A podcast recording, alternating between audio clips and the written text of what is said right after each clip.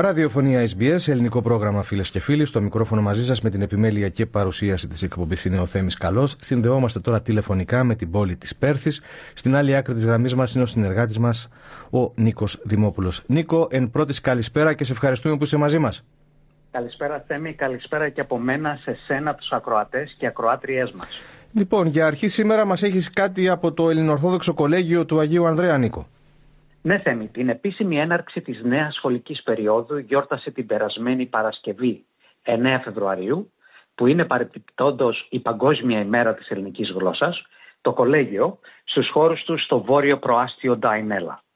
Ο επίσκοπος και ανέων, κύριος Ελπίδιος, ευλόγησε και έκοψε τη βασιλόπιτα, βοηθούμενος από τον πατέρα Ελευθέριο, ευχόμενος καλή πρόοδο και καλή χρονιά σε όλους τους μαθητές και το προσωπικό.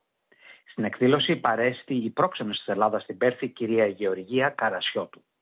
Να αναφέρουμε ότι το φλουρί κέρδισαν οι τελειόφοιτοι της φετινής χρονιάς.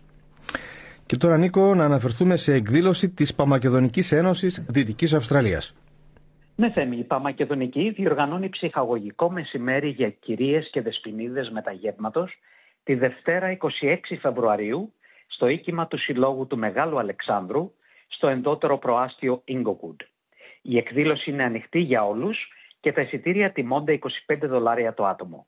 Για εισιτήρια οι ενδιαφερόμενοι μπορούν να απευθυνθούν στην Παμακεδονική και την πρόεδρό της, κυρία Άννα Σμιλοβίτη. Έχουμε και μια είδηση για την κυπριακή κοινότητα της πολιτείας σας, Νίκο.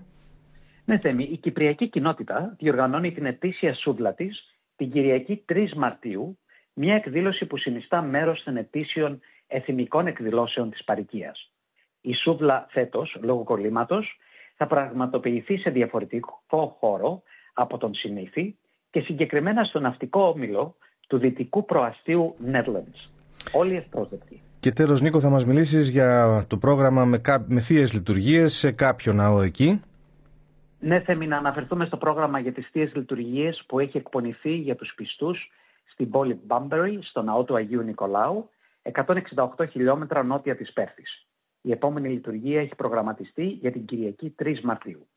Σε αυτό το σημείο να θυμίσουμε Θέμη ότι η εκκλησία αυτή του Αγίου Νικολάου είναι ο δεύτερος αρχαιότερος ναός της Δυτικής Αυστραλίας. Χτίστηκε μετά από προσπάθειες συμπαρίκων το 1955.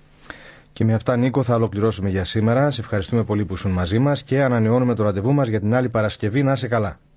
Και εγώ ευχαριστώ Θέμη και εύχομαι καλή συνέχεια σε σένα και τους ακροατές μας.